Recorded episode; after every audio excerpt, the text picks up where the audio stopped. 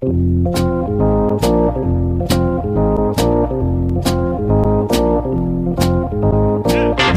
us a little bit about what you saw and, and, and being able to relay that message to Cora when you watched Kimbrel pitch and, and kind of help out so he wasn't uh, tipping his pitches. So tipping pitches, we hear about it all the time. People at home understand what tipping pitches is all about. It's amazing. And that's remarkable. Alex, I want to start this week by talking to you about a promoted article that I saw on my twitter.com timeline. Now, there are still people promoting things on twitter.com. well, there's some people promoting some strange things like um, fake vaccine information and right. um, Elon Musk simping. I've seen some promotions for like soup. You know, like that's I've been really. Seeing a, I've been seeing a lot of promotions, but this is already a digression. We're literally yeah. Eight seconds into the podcast and on a digression already. But I've been seeing a lot of people promote if you stand with Elon Musk, follow me, heart emoji, mm. heart emoji, heart emoji, like just promoting their own tweets. Like this is becoming like an Elon Musk fan site you know, yeah. like circa 2006 when you would just make like boy band fan sites or like blogs right. about, I don't know, whatever you were into. That's what Twitter is becoming, like the whole yeah. website. Yeah. Like if I really wanted to do that, I would just reopen my account on the Jeremy Renner social media platform. Like See, that's that's what I would do. Was Jeremy Renner ahead of his time? My call. Yes. Yeah.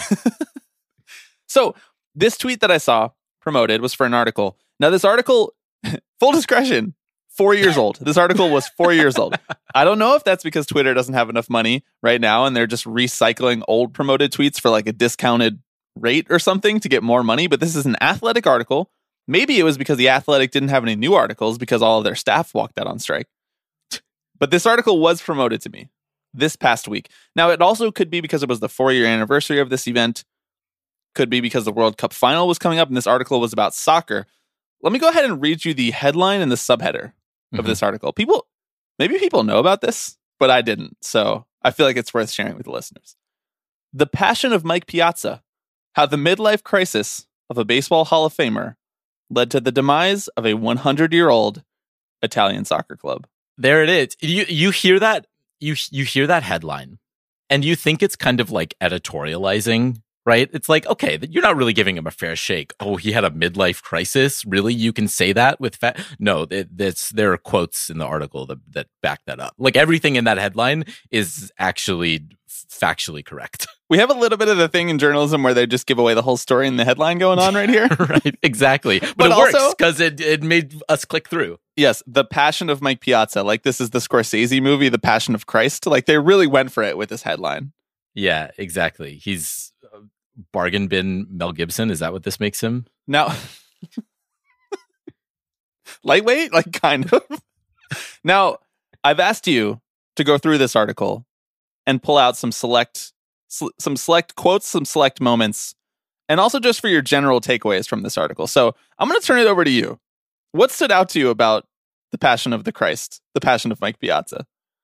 I think what what shocked me the most and and you know i have to tip my cap to them is how is how honest they were uh, about this whole whole ordeal. Um, it seems that that piazza was not taking this lightly at all um, but they were very happy to talk about the uh, myriad corruption accusations that they uh, that they would throw against the italian team's city um, the italian team city of uh, of reggio emilia it's a it, it's a fucking journey, man.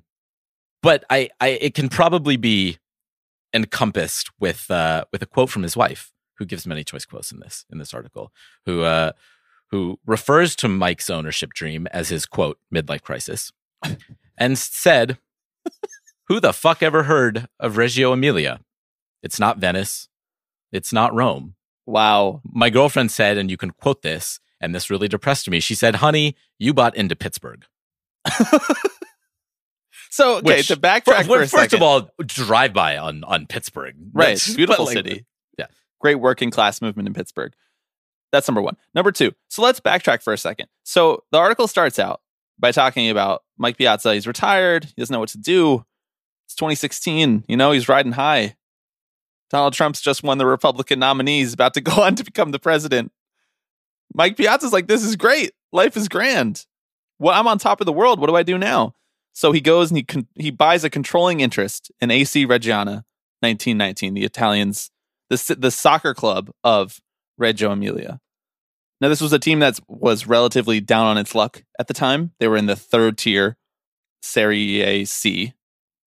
Fam- so famously, Piazza, he, he likes to diversify his business portfolio. And this was his, I guess, foray into ownership. He clearly didn't have enough money to buy into like a baseball team. So he was like, you know what I'll do? I'll go back to the home country. right. Uh, famous proud Italian Mike Piazza um, said, I want, I want to, said, I don't just want to ride off into the sunset. And, and at one point he says in this uh, in this interview with Robert Andrew Powell, who wrote the article, right, who's doing the kind of um, post mortem with with Mike Piazza, um, he he says to Powell, uh, "I was retired when my second daughter was born, and you know it's my kids. I would never trade them for the world, but but I remember thinking, here I am. I used to be hitting home runs in front of forty two thousand people, and now I've got shit under my fingernails from changing diapers." so like he is going through it very, very clearly. He's bored out of his fucking mind. My personal favorite is that he starts the interview by saying to the reporter, This interview is going to be wet, Mike yep. said soon after I arrived. He stepped toward a bar in the living room and smiled. I hope that's okay with you. So, okay. That's also. I just want to say that's how I. Uh, that's how about, you talk. Like with drink drinking, I'm like, I'm like, hey, bro, you trying to get wet tonight? the um the club is bankrupt. Can you how how did this happen? How did he run this this team into the ground? I again, I mentioned like due diligence. Like this team had already gone bankrupt twice, like in the previous you know 15 20 years or whatever so it's so it's not like financial problems were new to the team but they are obviously compounded when you have someone enter the head honcho's office who doesn't know anything about running a football team, right? Like it's, you ask how this happened, but I'm like, ha- like, how did it not happen sooner? How did it take two years for this, you know? Um, and, you know, I, I want to be clear. It seems, at least from the framing of this article, that Piazza was genuinely invested in this. Mm-hmm. He, uh, he was hands on. He was hands on. The players he, he was, really liked him. He was giving out contracts which were large for this division of Italian soccer. Right. The payroll ballooned from like 500,000 euros to like 6 million euros um, after his purchase of the team. So uh-huh. like I you I have I have to give him credit, right? He's a man of the people.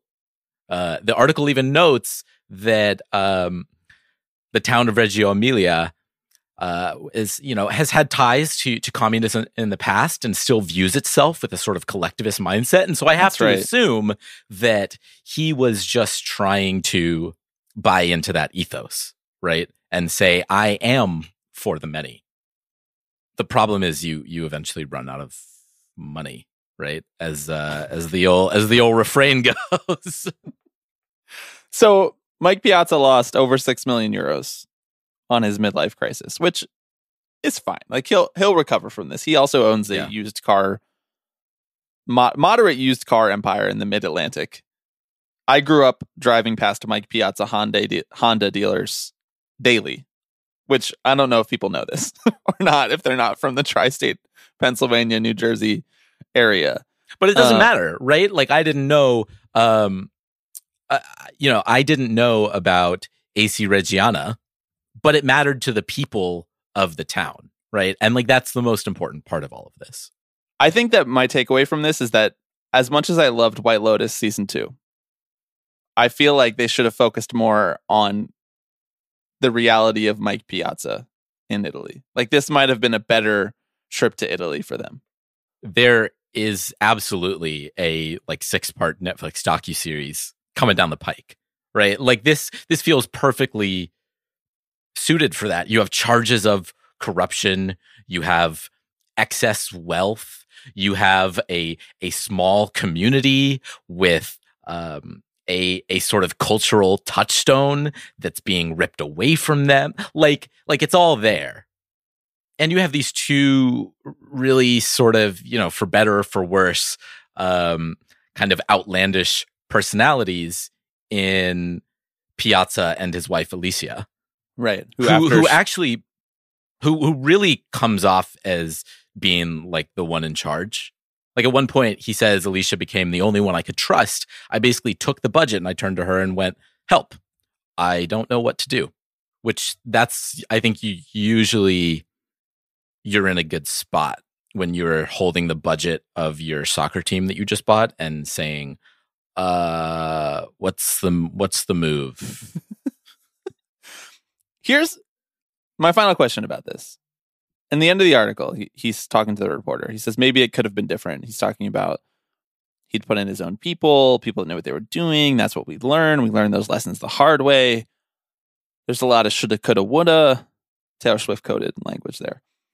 But he doesn't regret doing it. So, am I to take from this that he's interested in doing this again? And should we be on the lookout for being the chroniclers of Mike Piazza buying another Italian soccer team?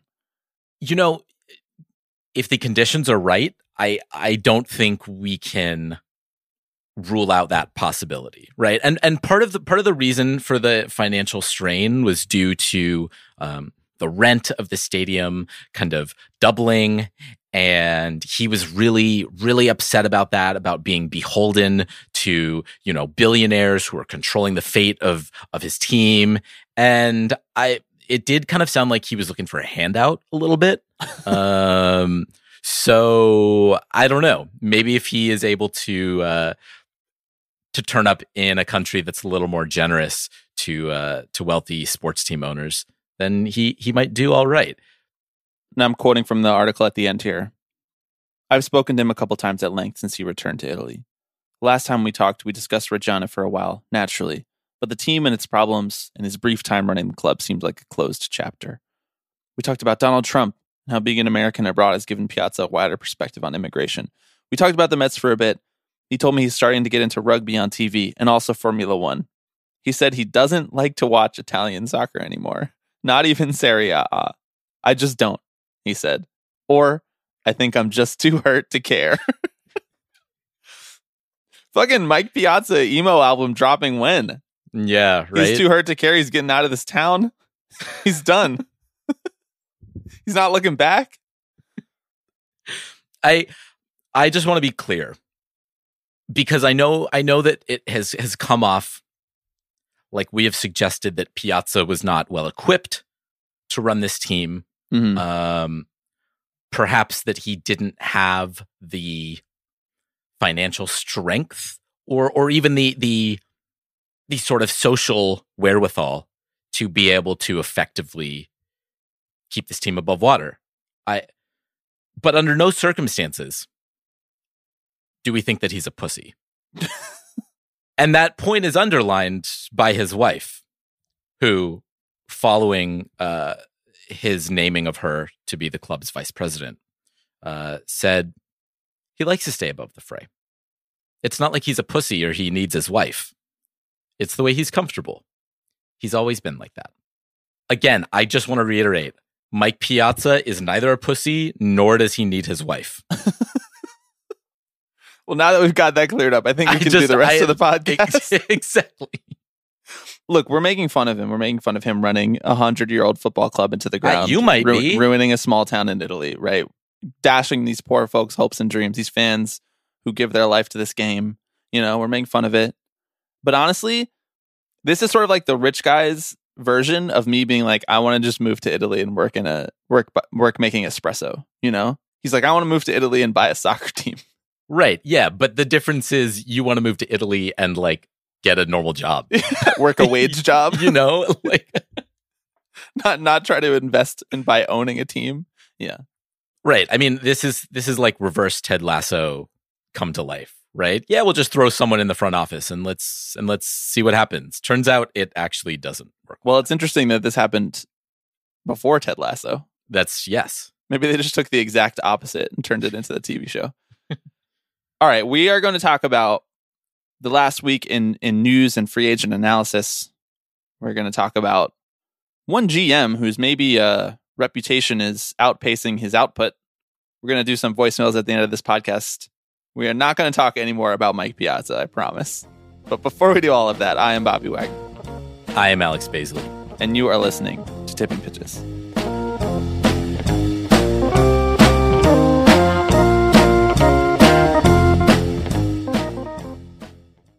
Okay, Alex. Thank you to our new patrons this week Isaac, Jack, and Lauren. As a reminder, you can find the Tipping Pitches Patreon at patreon.com slash tipping pitches. There are three separate tiers for you. $5 to get access to the Slack and to say thank you to us for putting out this pod every week. I like how we asked people to give us money after doing some dumb shit intro about an article from 2018. We're like, hey, you want more content like this? the $7 tier, which will get you access to the Slack as well, as well as some free sticker packet, some other fun perks, and the $12 Alex Rodriguez VIP club tier, which will get you all of the perks of the Patreon, which include the Slack, includes the stickers, includes end of year holiday cards, which are in progress. For those folks out there listening right now who are anxiously checking the mail, you just have to understand that Alex and I are going to be behind on everything. So they're going to be end of year holiday cards, but they're not going to be pegged to any specific holiday, say like uh, December 25th. That you're not going to get them by then. you're probably not going to get them by January 1st, but you know what you are going to get? A card in the mail at some point, which has a photo and has a handwritten thank you for all of your support and love along the way. Um, the other thing that we are behind on is the newsletter, which I'm going to write another one this week. And we're going to give you back to back to back newsletters to round out this year to apologize for being overdue on that as well. So I'm just, Alex, I'm putting it all out on Front Street. You know, we've had a busy, busy couple months here over at Tipping Pitches Incorporated. And I just want to be open and honest with our listeners because they've been so supportive of us throughout this year, launching the Patreon. As we've launched the Patreon and people have signed up, shown us so much love and support. The Slack has been wonderful, even though I've been in it a little bit less than I like to be recently. So thank you so much to everybody, especially as we get closer to the end of the year, the holidays. It, it really means a lot and it really still resonates all the support that you've you've been giving us in the calendar year of 2022. It's been a huge year for the pod, a huge year for baseball, huge year for labor, all of that good stuff. Yeah, again, we you know we this is obviously not our our final pod of the year, but never a bad time to to just take a moment and reiterate how grateful we are that, that all y'all are are joining us on this on this journey of talking about Mike Piazza's poor financial decisions. It's not our final pod of the year. It's our final pod ever. This is it. We're done after this. Thanks for everybody. Right. It's been a fun ride. Is that a good bit to tell people that this is our last pod ever on every pod? Uh, Didn't we we do that once and a handful of people were like, "Wait, actually?" I think that I've done that at times when you've said stuff that like fake made me angry, you know? Right. Yeah. I think I also did that after you met John Fisher. And I was like, there's nowhere to go but down from here. And Uh, yet here we are. And I definitely made that joke after the minor leagues reunionized. We're like, well, the pod's done. We did it. Yep. Yep. Um, okay. Let's talk let's talk quickly. So obviously last week we had we spent a ton of time talking about all of the big contracts that were handed that were handed out, all of the sort of discourse around them about whether the back half of those contracts are going to be worth it, et cetera, et cetera. So this week, I don't really want to like I don't need to talk about Carlos Correa's 13 year deal unless you really are are dying to. By the I look am. on your face, I don't. I don't think you are. But what I do want to talk about is that in the last week or so, I feel like, anecdotally speaking, I haven't done a you know a internet wide sample of this data, but I feel like, anecdotally speaking, I feel like the the en vogue take of the past week, and you tell me if I'm if I'm cherry picking, but I feel like the en vogue take has been, wow, look at all of these big contracts, look at all of these free agents who are signing within the first, you know, two months of free agency, as opposed to pre-lockout, pre-pandemic, when we were seeing guys like Manny Machado and Bryce Harper take their free agency. Two Boras guys, you know, and, and many Boras clients have already signed this offseason. Two Boras guys in, in Machado and Harper, and even stretching back further than that, we were seeing it take a long time for these guys to find these long, big money deals. It seemed like there were fewer suitors and they were struggling, scraping, scratching, clawing to find these deals that they were actually worth. And you know, this offseason, it seems like most of the large free agents are are signed already. You know, like the last two holdouts, I think, of the biggest free agents were probably, or the last three holdouts, I guess, signed in this past week. So Dansby Swanson signed with the Cubs. They finally got someone to actually want to come, I guess, end their rebuild. I don't really know what's going on there. right. Yeah. Carlos Rodon signs with the Yankees. I mentioned Correa signs with the Giants. I feel like all the big the big names are are off the table. Now there are still wonderful players that will sign, and there's still work to be done for some of the biggest contenders in order to round out their rosters, right? But this is admittedly very different than it was three years ago. So the En Vogue take, to circle all the way back around to my original point, has been we just got a new CBA. There's more financial security. There's no pan, no more pandemic, no more shortened season. MLB just got back to record revenues this past season. So now owners are much more comfortable with handing out these big long term deals, spending, splashing, throwing their money around, getting loose with it. I feel like I've seen that take a lot, and I, I don't really think it's true. Like, say more. I, I don't think that owners are just loosening the belt all of a sudden. You know, like they're not just opening the checkbooks in the way that I saw Ken Rosenthal share this take. I saw Jeff Passan share this take. I saw plenty of plenty of beat writers across the internet share this take that it seems like anecdotally speaking it's much easier for these guys to get these contracts now and that owners are just kind of spending willy-nilly and we're not sure how it's going to turn out 10 years from now.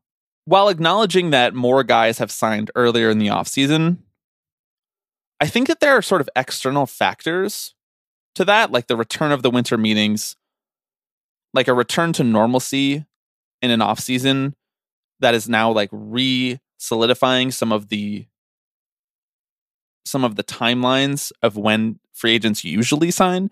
Like just because we had a two or three year period where there was a capital strike more or less right before the pandemic and right before the lockout doesn't mean that this is sort of some aberration where owners want to spend more than they ever have before.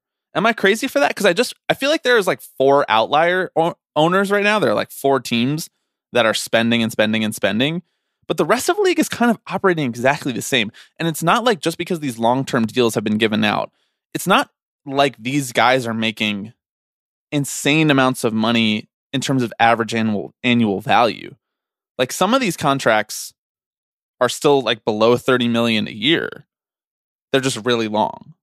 Right. Which is partially the point, I think. And and I'll note that Ken Rosenthal actually did have a decent breakdown of this sort of dynamic in the athletic the other day, talking about the way that these long-term contracts basically allow you to sort of skirt the luxury tax in a sense, right? By flattening out that average annual value. So you still say I'm paying Carlos Correa $350 million or, or, you know, whatever the sum might be, but you don't have to do that at 40 million a year or whatever. You spread that out over 10, 12, 13 years. And because the luxury tax is calculated based off average annual value of salaries and not the literal salary that a team is paying to a player in a given year, you're basically able to cheat the system a little bit and give Correa the guaranteed money that he wants without having to absolutely annihilate your payroll uh, in a given year.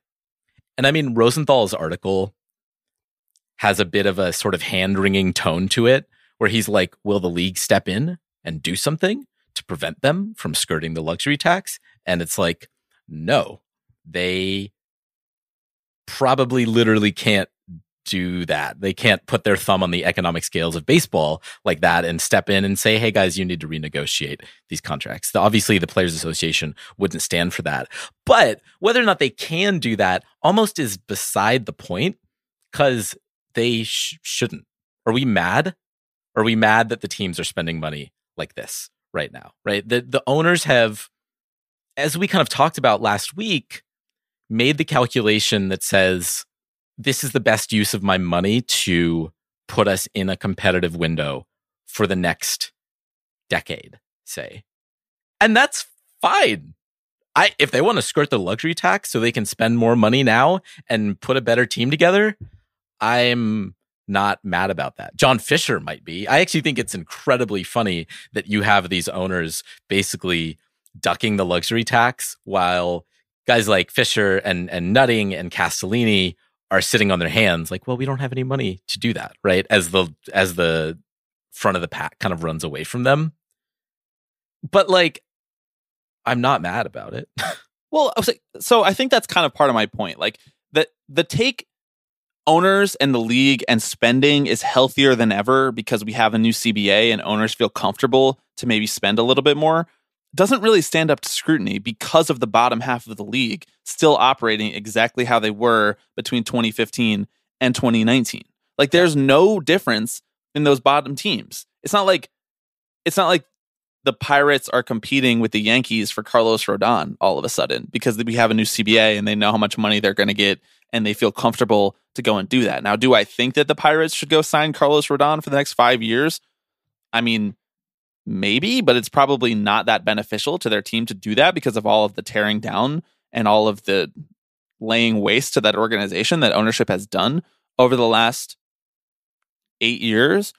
But like I just think it's like a slight difference in structure that's being way overblown. Like the length of these contracts and the total dollar value of these contracts looks really high, but I don't know, like can we use like a shred of critical thinking here? Like in in 2035, Carlos Correa making 27 million dollars is not going to be any kind of hamstring situation for the Giants. Like 27 million dollars is less than Justin Upton made last year. he didn't even play. That's less than that's less than Arenado. It's less than Machado. It's less than Miguel Cabrera's average annual value. It's less than Correa made last year. Like just because of the total dollar value of the contract, I feel like a lot of people are being totally duped by all of this stuff. Like they're being they're kind of they're kind of being rubes about this whole situation. Like these teams are not going to be hurting for the $27 million 13 years from now. They're not going to be hurting for Trea Turner's salary 11 years from now. And if they were, they would just use it as an excuse not to spend then, which they're happy to do, you know? And and like maybe it just bothers me a little bit because I do feel like for a few years there, everybody was in agreement that ownership was not doing a good job in distributing the revenue of Major League Baseball. And now all of a sudden, they hand out longer contracts, but not really higher average annual value contracts, and not a higher percentage of the revenue to players, by the way, because the revenue is gonna just gonna keep skyrocketing.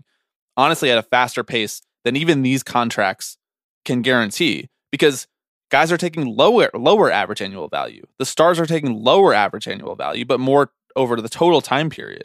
So as long as revenues keep increasing at their same pace, which we have no reason to believe that they won't, without some catastrophic event, then the players are just going to be making a smaller portion of the pie. I thought Effectively Wild had an interesting episode that brought on Ben Clemens to talk about the idea of interest rates and how teams can utilize higher interest rates right now from the Fed in order to essentially make bets on these contracts by setting aside a certain amount of lower money right now. They used Carlos Correa's Carlos Correa's contract as an example in that episode, which is probably subliminally why I'm focusing so much on the Correa deal, but also that was the most recent and the longest contract. Where because interest rates are so high right now, they can basically guarantee that they're not actually going to have to put out that $350 million in total. They can set aside a smaller amount of money now because Correa doesn't need the whole lump sum at the moment. He gets it paid in installments yearly. And that's not even going to cost them the full $350 million over this because their money will make money in that time period and more money than ever, or like more money than in the last couple decades because of the sort of historic inflation conditions in the country right now. Like, I'm not doing the best job of explaining this because I'm not a finance person, but like, I, I highly encourage people to go listen to that conversation on Effectively Wild because I think it's really eye opening in terms of the large scale of money that these teams are working with and how little it actually means to give one contract out to these guys. like how little risk they're actually taking by giving the, this money, knowing that they have all of these guaranteed revenue streams that are going up and up and up. And I also think something that Steve Cohen said, I know we talked about Steve Cohen a lot last week, so I'm trying to avoid just making this a Mets conversation. I also think something that he said last this past week was really eye opening too, where he was just like, I'm used to working with gigantic numbers like this. Like $70 million in, in luxury tax is not a lot to me. Based on the the dollar amounts that I work with in my hedge fund and how much money I'm accustomed to losing, knowing that it's going to swing back up not that long from now. This this new generation of owners who are coming from different industries like wealth management, like hedge funds, like finance, like the finance world. I don't know. It's to me, it's not as simple as saying like giving out three hundred and fifty million dollars to Carlos Correa is a ton of money. Like it's not really. I mean, it's not. And also, I have to say, it's an insane amount of money. And like, I know, not, I, though. I, like, no, that's I what mean, I'm saying. Like, I feel like, I feel like reporters are just looking at it being like, big number, wow. Like, I mean, when you yes. when you inflation adjust this contract, it's like fucking two thirds the size of the A Rod contract signed in the early 2000s. Well, but like, my point is like, this is like, it is an extremely large sum of money that's impossible for my mind to comprehend. I was like, you know, fucking around in Excel the other night, just putting together like Wow. like owner net worths next to like fun. you know player Bro, payrolls, you didn't me to like that? Team payrolls, like. and I kept. I kept second guessing myself because I thought I had added like too many zeros when I was typing out like Steve Cohen's net worth. I'm like, it can't be nine, right? I'm like going back to second grade. I'm like, I I know I'm doing something wrong here. So, but like, but like, as big as three hundred fifty million dollars is, it's still just a fraction of what a lot of these owners actually have in their bank account, and not only have now, but like will have over the next ten years. Right? If you're going to talk about all the money that's been spent this offseason over, you know, to varying degrees over the next 10 years, let's talk about all the money that is going to be raked in over Yes. that period of time, which Yes. is which is billions of dollars. Give me this contract as a percentage of the Giants' revenue. Like uh, 350 we're we're to the point now where like wealth inequality in this country, sorry, not to get on my soapbox here, but we're to the point now where wealth inequality in this country is so vast that like we can't comprehend 350 million dollars. We can't comprehend 14 billion dollars. But to them, this is just like moving zeros around on a spreadsheet, like you're talking about. Like I need this money for for all these reporters who who supposedly are like key essential to the baseball world and helping us understand how teams operate. Why are there no reporters who are like giving these numbers as a percentage of MLB's revenue? Like why why are we not? And then like as a percentage Well, because we of don't because we don't know, right? But we like, know- MLB won't tell us. even if okay, we but we know the league wide revenue though. Yeah. So last year they made around eleven billion dollars. Even if you divide that by thirty, just say that every team makes the same exact amount of money, which is obviously not true. But even if you did divide that by thirty, the the Carlos Correa contract is so insignificant, so insignificant to what the Giants are going to make over the next thirteen years. Especially right. since we, You- we can chart how much that revenue is going to go up based on Yeah. how much it's gone up in the last thirteen years. No, if they are getting an average amount of that eleven billion dollars in uh, revenue, the Carlos Correa contract just paid for itself in one year Yes, with with a few billion left over. That's what I'm saying. I feel like I'm losing my mind. Like I feel like I'm losing my mind. That that I- but but every I don't understand how th- this like accepted logic is that teams are spending more, spending more, spending more. They're just not spending less. Th- That's Right. not the same thing. That's not the same thing. I mean, I, and frankly, I don't mind talking about teams spending money, right? Like that's like it's an essential part to the economics of the sport. And so when you have off seasons like this, where there are these massive, you know, double digit year uh, free agent contracts being handed out, sure, let's talk about why that's happening. But it it really feels like we're kind of only looking at the surface and saying, well, there was a, a CBA that they made last year, which where is it, by the way? I just can someone tell me where the fucking CBA is? Um, We're gonna be talking about the next CBA by the time we see this CBA. I yes, literally. Um, the CBA is just an idea. You know, the CBA is a friends who made social construct. Yeah, right, exactly. But like, I don't know. I CBA is the holy grail. correlation is is not causation, right? It's like expand your your framework of actually looking at this uh, a little bit and recognize that like this still exists within the broader contours of like the fucking American economy.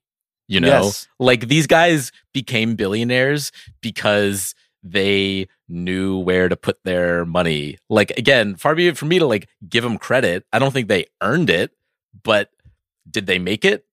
Uh, Yeah. So they they know how to make money probably. I don't think they're just like, "Oh, we're flush with cash. Let's give it all out cuz we're being charitable." You Yes. know?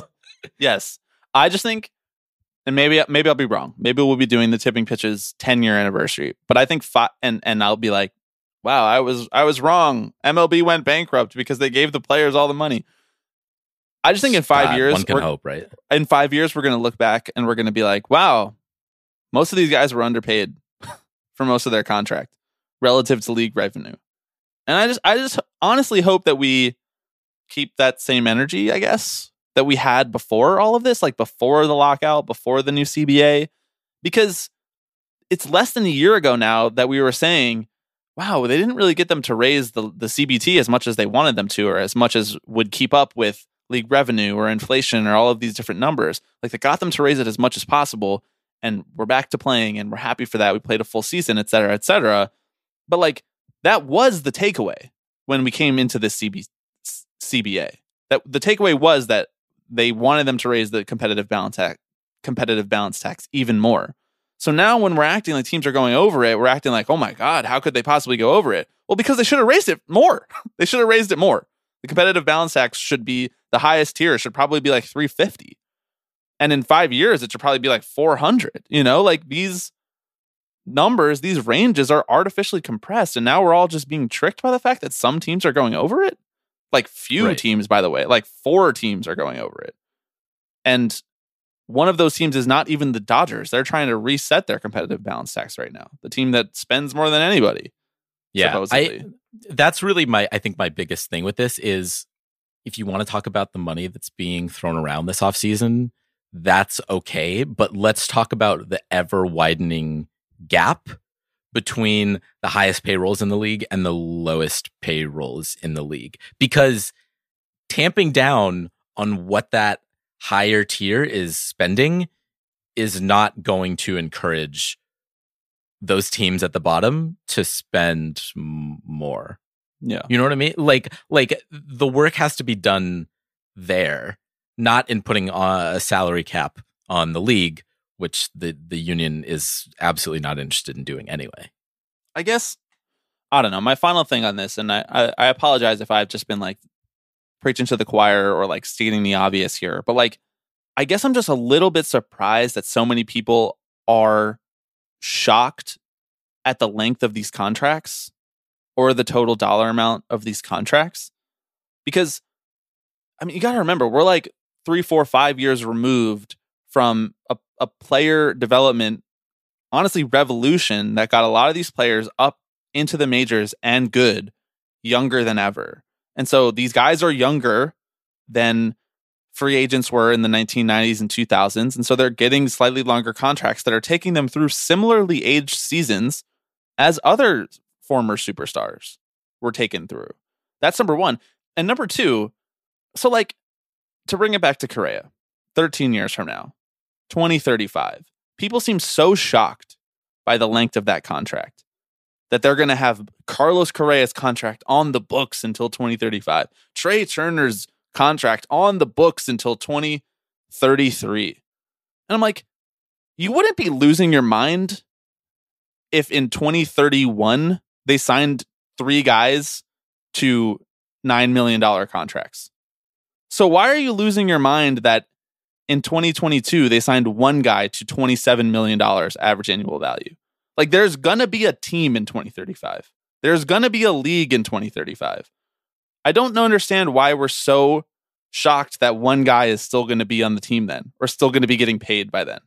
And why it's such a cause for consternation or or why it's so groundbreaking to all these people who are talking like owners are splashing around more cash than ever. Also, by the way, it's Carlos Correa. You know, it's not like Elvis Andrus got $30 million a year here. We're talking about Carlos Correa. Right. Well, uh, there's also there's also not even a guarantee that Correa will will still that Correa's contract will still be on the books at that point. Right? Like well, I mean, there is. Someone will be paying it by then. Well, uh, well, uh, yes, no, absolutely, absolutely. But right, A Rod didn't my, finish his contract with the Rangers. Right. No, exactly. That's what I'm saying. Carlos Correa might play until he's 42. Maybe.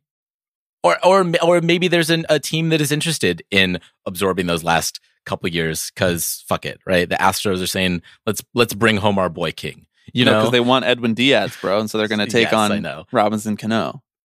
But like so much can happen between now and then is my point that like just thinking about how this contract is going to look for the Giants in 2035 is just a pointless exercise because so much, so much will have changed by then that it's impossible to actually cast judgment on it in, in any meaningful way.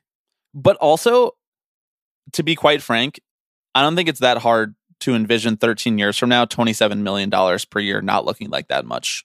Oh, exactly. So again, again, I ask, why are people acting like owners are throwing around more money than ever? We're just, we're just being.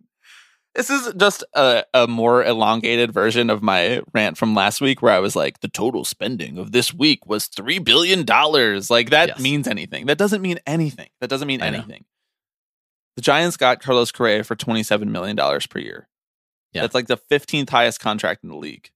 Right. It's a pay cut for him. It's an $8 million a year pay cut. I don't know why we're acting like the whole financial system of baseball has been revolutionized in the last week. Nothing has changed. Nothing has changed. Nothing has changed. Okay. That's that's all I got on this. I say 30 minutes later. right. But just one last thing. One last we, thing. one last thing. Chaim Bloom is a bad GM. That's my one last thing for this segment of the podcast. Do you agree or disagree? I I'm gonna zag. Yes, I'm gonna zag. Yes, yes, I crave no, this. Yes, I, I I don't think that he's a a good GM, but I think it is. I think the situation in Boston is emblematic of a lot of baseball teams' desire to sort of cheat their way to success, right? Because yeah. you look at you look at the Rays and you say, well, they found success with a low payroll. Chaim Bloom was one of the wonderkins of that franchise. Of course, he'll be able to replicate his success over here.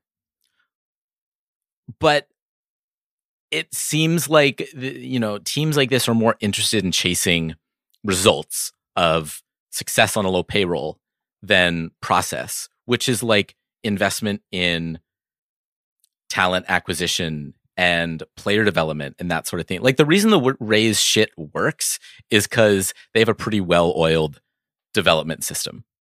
And if you plop Chaim Bloom into a team that doesn't have any of those resources, like I, you can't expect him to wake up and just turn the team into a World Series winner overnight. Which again is not to say that I think the moves that he's made are particularly good.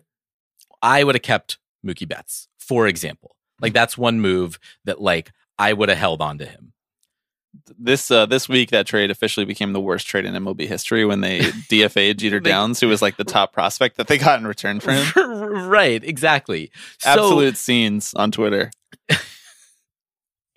it's it's so bad, but like if you're gonna try and run a successful baseball team that's like affordable by baseball standards, you have to just make sure everything else is in line. You can't just just drop the whiz kid in there and say do the do the numbers, figure it out, get us get us the good players for less money, and like cross your fingers in hopes that that works.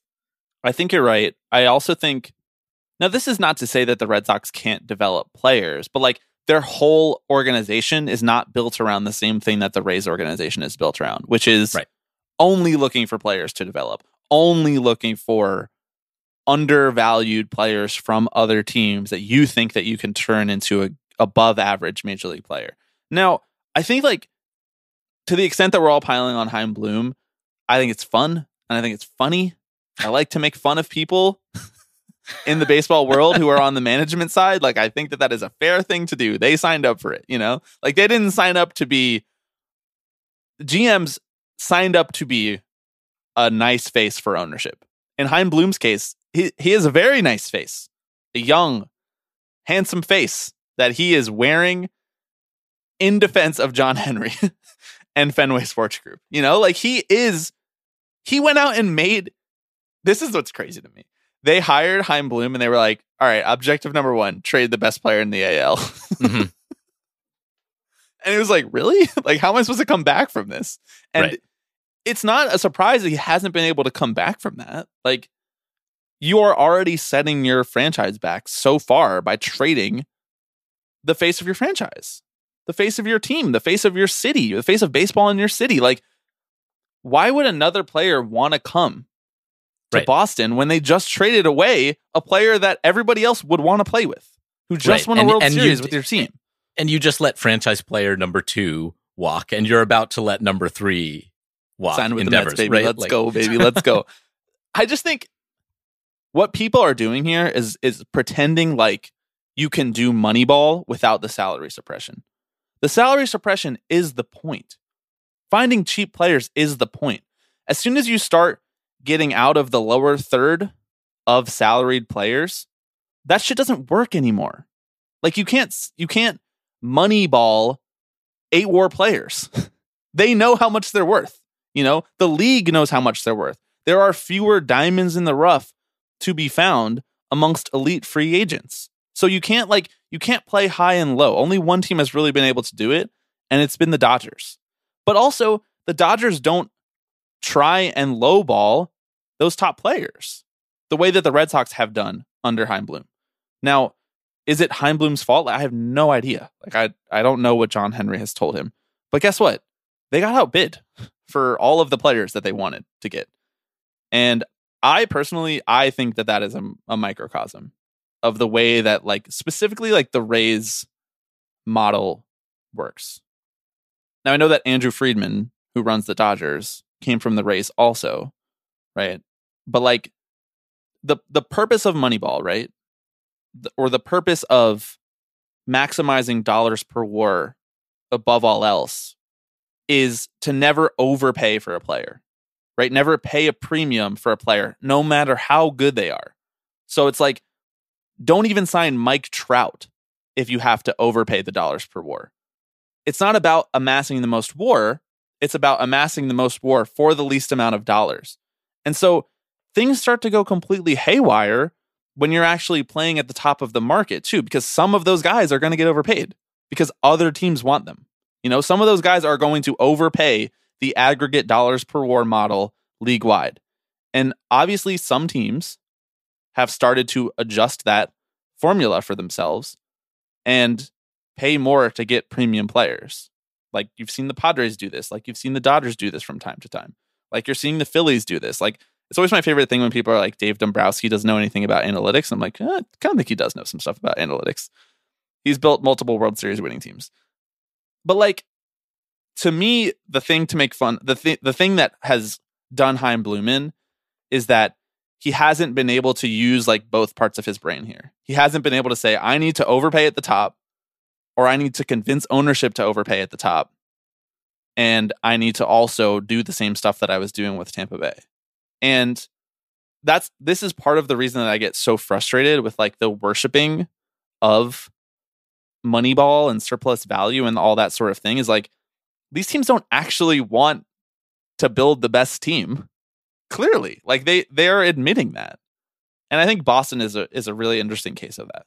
Right. I mean, they are following the model of let's put together a decent team who might be able to luck into the playoffs and given the randomness of MLB's playoffs, you can hope for an October run, right? I mean, and, and this is the sort of sport that is amenable to that sort of thing, but it's not keeping up with the times at this point, right? Because when you have teams that are willing to go all in on these top end free agents and amass just unreal levels of superstars, you can't play at the margins anymore. And and this to me like feels like the worst spot for the Red Sox to be in, right? Is like Yes. right in the middle, just spinning your wheels. Like I don't think necessarily that every team could or should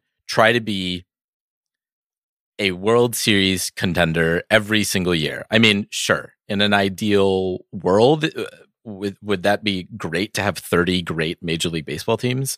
Okay. But realistically, teams go through cycles of competitiveness and it just seems like the Red Sox haven't been willing to commit one way or the other, which is really unfortunate given the recent success that they had. Like it was not that long ago that they won the World Series with Mookie Betts, you know? Yeah. Like it was it was there for the taking. And and frankly, I mean it's un it's unfortunate. Much as I might have mixed feelings about the Red Sox and or their fan base, it's it's symptomatic of the it's symptomatic of the endless pursuit of efficiency that I think is killing any real sense of competition in the sport. They played themselves. Straight up.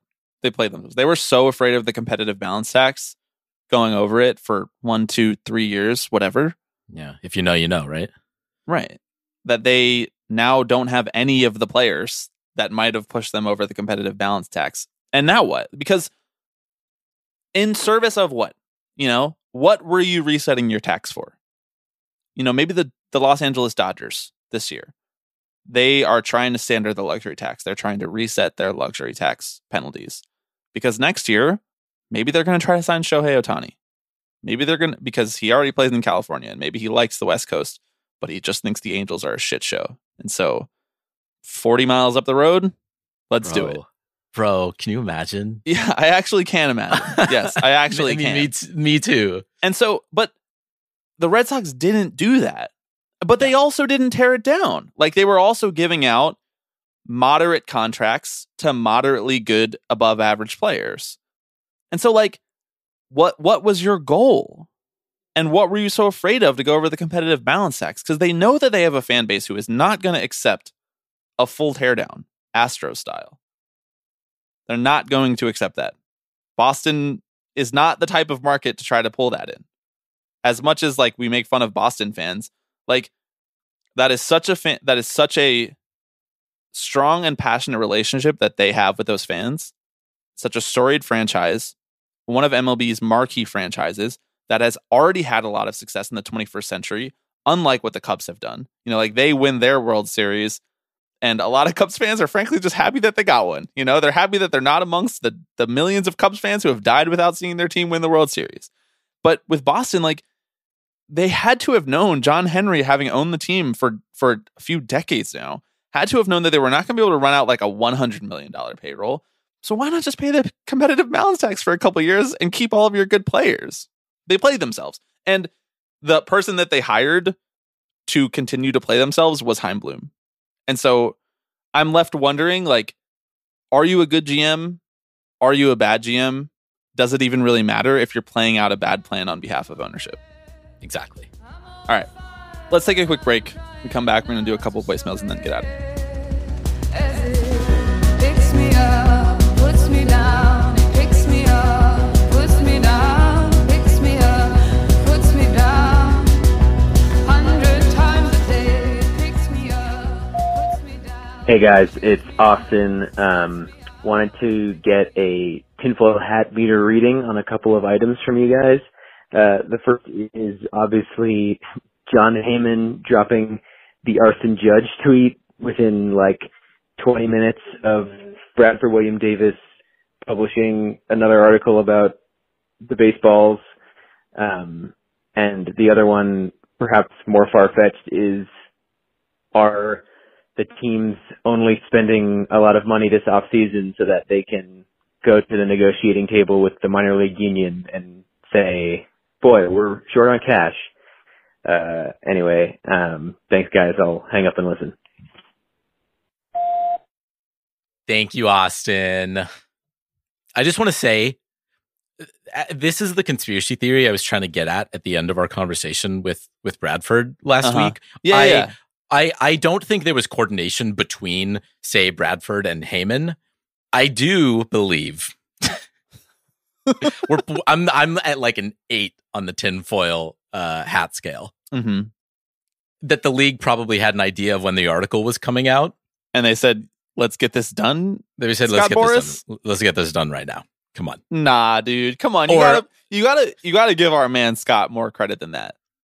My man Scott, who who will hold out. Oh no, he's not Scott Boras. You're right. No, it's done. No, it's in the bag. You're right. You're right. Eight out of ten. You're right.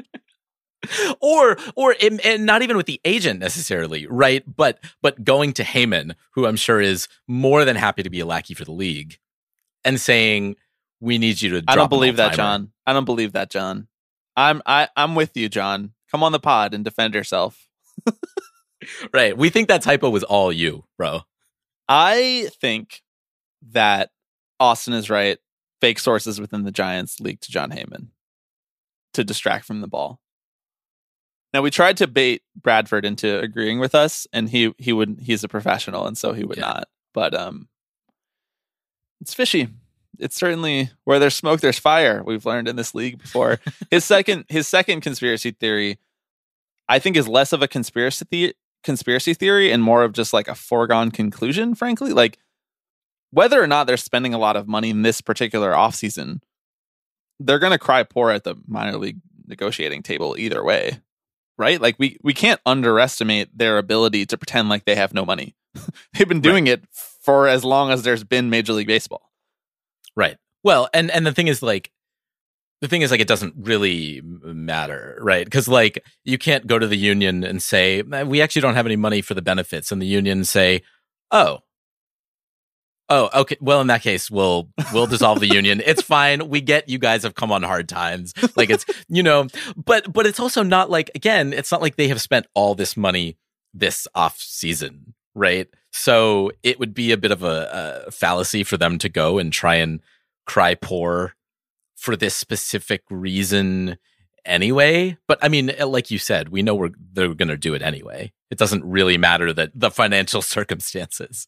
To me, like speaking as union steward, speaking as a good union man who's been across the table from a company and negotiated contracts before, what the company is doing, what Major League Baseball, what these teams are doing in giving out big free agent contracts, even though we just spent the first half of this podcast breaking down that sort of myth that they're not actually that big. By giving out those big contracts, to me, you're signaling that you do have that money. you're guaranteeing those people that money. And so, therefore, there is enough money for these other things as well, right? Because you knew that this was a financial obligation. You didn't not give Carlos Correa a contract because you were going to have to give some Giants minor leaguer health care. So, you knew that this was coming. And so, you do have this money. It is there. The financial health of the game is such that you can negotiate with us in good faith. Don't go splash somewhere else before taking care of your union obligations. I'll leave it at that. Yeah, yeah, they're gonna they're gonna have to come to the table regardless, right? Like, I good good luck with that, guys. Right. Opening up your pockets and saying, "See, there's nothing in here." What's a two thousand dollar raise for a measly associate podcast producer when you're giving two hundred million dollars to Joe Rogan? That's my question. you know, what's eighty thousand dollars a year for a AAA reliever when you're giving three hundred and fifty million dollars to Carlos Correa? Not to weaponize these two folks against each other, but yeah. Yeah, there's more than enough. There's more than enough money to go around. That's for sure. All right, next question. Hey guys, with Christmas coming up, I've just been thinking a little bit about our Lord and Savior Jesus Christ. And I was just wondering, what do you think a good player comp is for Jesus? Like how what what do you think his game looks like? Where's he falling on the 2080 scale? Is he is, does he hit for power? Is he speedy? Is he a pitcher? I don't know. to you guys. Thanks. I'll hang up and listen. Um, this question comes from Becca. You know, Becca messaged us in the Slack after sending in this question, saying, "I forgot to say that this question was from me." And I said back to her, I was like, "I don't think that you're in danger of being Yeah. unidentifiable in the question. Like, who else is asking questions like this? you know, right. It's got signature Becca written all over it. right? She's like a regular caller. I compared her to an auteur, like a director. Like, you see one scene, and you're like, I know who that director is. And some people were like, Yeah. Your example of that was Baz Luhrmann, and I was like, "Are you telling me you wouldn't be able to tell that it's a Baz Luhrmann movie?" I stand by my Baz Luhrmann takes. Um, okay, so Jesus, our Lord and Savior Mhm. Jesus. Right. Uh-huh. Uh, I could go two ways with this. Two ways with this. I mean, obviously he's going to be good, right? Because he can do all of these things that no one, no other human can do, right? Water into wine, that sort of thing. I think, um, I think it's just Jacob deGrom. you know, like I think that that's how he would pitch. Come on. I do sort of feel like his game would be Hunter Pence. You know, like long length. Jesus was kind of lanky, bro. Right. Yeah. Right? Like kind of gangly, kind of weird looking. Right. Like he probably could have hooped if we're being honest. Like Smooth that's ath- probably the better sport for him. Right, but like kind of that herky jerky kind of athleticism. Yeah. He doesn't look like a fluid athlete to me. He does a lot of standing straight up, you know? He's not really like a lot of fluid movements kind of guy. Are you are you imagining that like Jesus Christ like I don't know pulls a hamstring because his mechanics aren't there? All know, I'm saying like- is he, he's kind of sinewy. right. Well, how are you imagining his game? I don't hear you piping up to give the scouting report on Jesus. Um. You, as a famous famous Catholic school alum, you have a lot of opinions about this. You played baseball at Right. a Catholic school. Yes. As a They didn't ask you to envision playing lover. like Jesus when you were on the field in high school. They actually, they actually did. um, uh, I sat on the bench, so I don't really know what that says about me or Jesus. Um, They call that the pew at Catholic high schools. Grab some pew, Baisley. right, exactly. I mean, I do really imagine him as a very well-rounded player. Obviously, I think he's got 50-50 potential Mm, at the plate. wow. You so know, he's A Rod. yes, he is. That's is, is that the comp right there? I don't know. I don't know who that's disrespectful to, even though like It's not disrespectful. If you can't figure out who it's disrespectful to, it's right. yeah.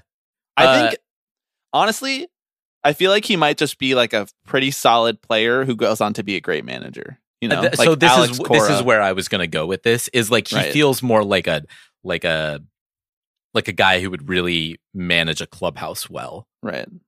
You know, because he's He- all he's It's everywhere. all about good He's vibes, around right? us. Wasn't that wasn't that Jesus's thing? Was like good vibes. Jesus, comma, all about the vibes.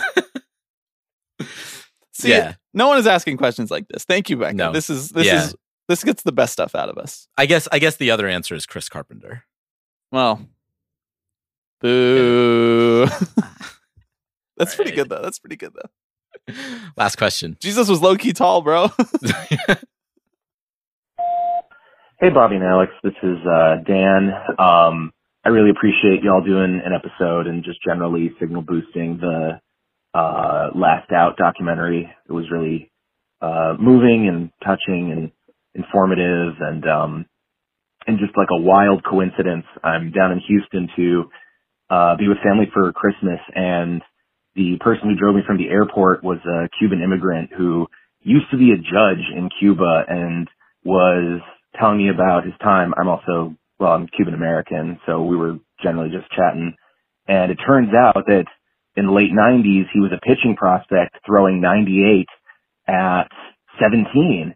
And it's just this like crazy echo of the story or just maybe another example of what they were getting at where this guy was crazy talented and he chalks up not being able to make it obviously to like the embargo and he literally cited malnutrition and then last night my brother-in-law took me to eat at the restaurant that I don't even know who the asshole is. The owner of the of the Astros owns like across the street from Minute Maid, and it was like really fancy and nice, and I just couldn't enjoy it because all I could think about was just this yawning gap of disparity, and and all the yawning gaps of disparity between American citizens and anyone else who has to fight their way into the country, and owners and workers and people like this guy who were just you know, fighting for even an opportunity to be good at a game they love. And yeah, it's all just so heartbreaking. And I really appreciate you guys for, uh, taking the time to give us a look at such a complex and, well, I mean, it's complex, but in other ways, it's a really simple story. You know, borders are awful and prisons are awful and uh, the embargo's awful. And I just wish people could just play baseball. Anyway, I'm going to go be sad off the line. Thanks. Hey, Dan, thank you so much for calling. I mean, a lot of what you said is the exact reason why we wanted to talk about The Last Out. Um, Alex had read about it online or seen that it was coming out and brought it up as something that we should definitely talk about when the off season rolled around. And it just so happened that that was when it was premiering, and we were able to talk to the directors. And honestly, I felt pretty honored that the directors came on and were so candid with us and talked about their process. And they were just like really cool, down to earth guys and seemed like really down with our sort of anti-capitalist vibes here on the show and we're willing to make those connections in a way that like not every documentarian would want to lay all out there in an interview and so i'm glad that you felt the same way and i'm also you know i also think it's incredibly important to see how those things resonate in the real world right? Like we spent the first half of this podcast talking about how baseball owners are actually just like ruthless monopolists you know? And ruthless monopolists by definition have to like crush the little man.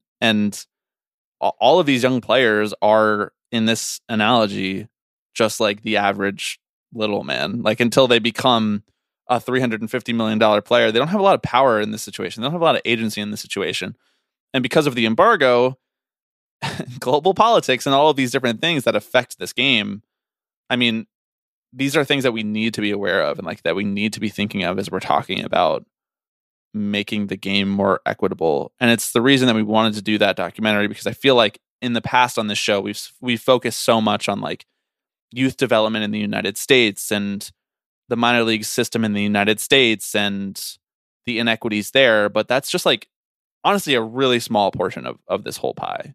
Um, so I I really appreciate you calling in and sharing that anecdote because if nothing else, it should signal to our listeners donate at Jim Crane's shitty expensive restaurant. but yes, everything you said is completely right, Dan.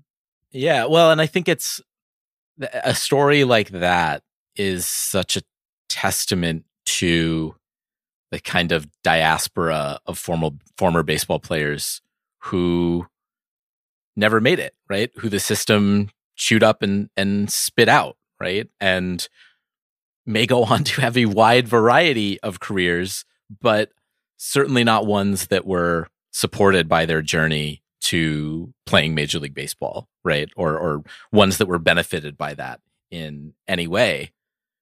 And I think it's always important to not let that global lens fall by the wayside, even though it's really easy when we're talking about a sport that is played in primarily the United States and yeah. uh, is is the most highly visible.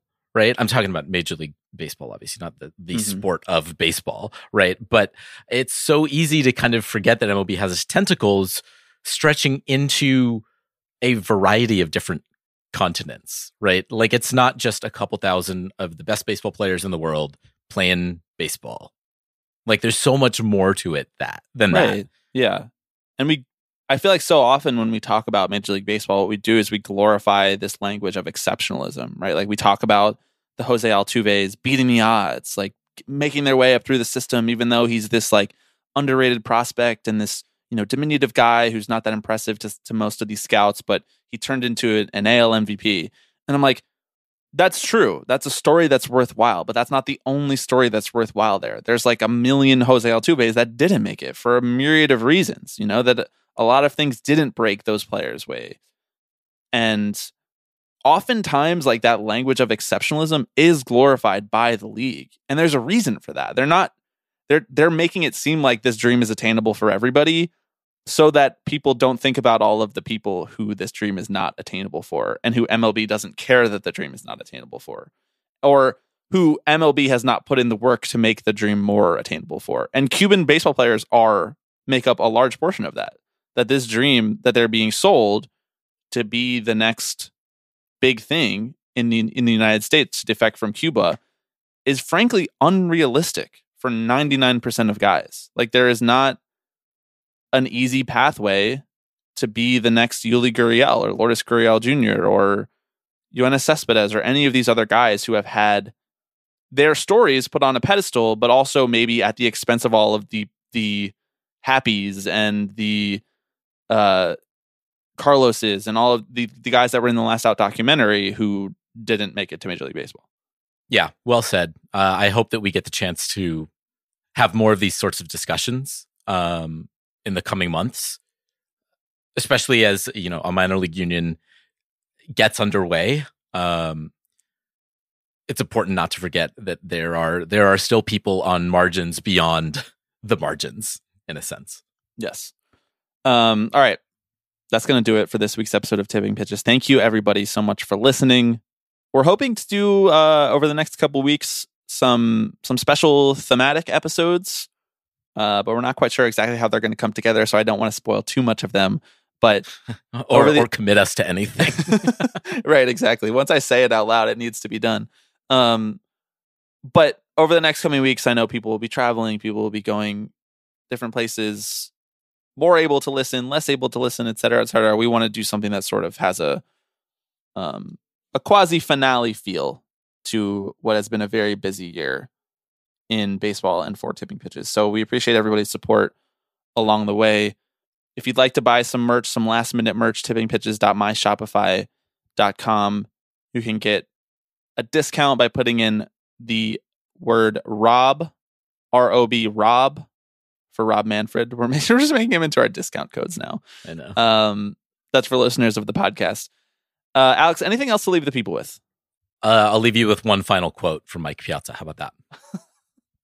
I promise people no more Mike Piazza. I I know, yeah, but we're past the Rubicon. I'm sorry. Uh, he was talking about watching baseball games. You know, we we we discussed how he he was going stir crazy at home with his kids, as one does, right? When you have a family, Right. um, you just you can't stand it. and he just missed the excitement of the game, you know. And so he he was talking about watching Reggiana play, and he said when that ball went into the net, I felt like I was playing again. I've never done cocaine. I've never done crystal meth. I've never done hard drugs, or any drugs for that matter, besides aspirin. But let me tell you, that was fucking intoxicating. Damn, bro. Me methinks he doth protest too much on that on that one. I've never done uh I- off the top of my head crystal meth. I, I don't know why that's the, that's the that's the first uh hard drug that came to my brain, but Oh, I read it as like I, I read it as him being like, well, if I only specify that I've never done coke, then people are going to be like, so he's done steroids, right? right. There's rumors swirling around Piazza as well. So he had to throw the lat. He like started going. He's he was like- like, "I'm just going to list off a few drugs I haven't done," and then say, "But it kind of felt like that." And then he realized, wait, but It I need to clarify. reads- Actually, I have never done any. when you say it out loud, aspirin. it sort of reads like a Billy on the street skit where he's, uh, he walks up to Mike Piazza. He's like, name a drug that you've never done. And he's like, Yeah. uh, crystal meth. right. anyway, An- anabolic my, my, steroids. my I've never done any hard drugs T-shirt is is uh, raising a lot of questions. Already answered. Buy my shirt. Thank you, everybody, for listening. We'll be back next week.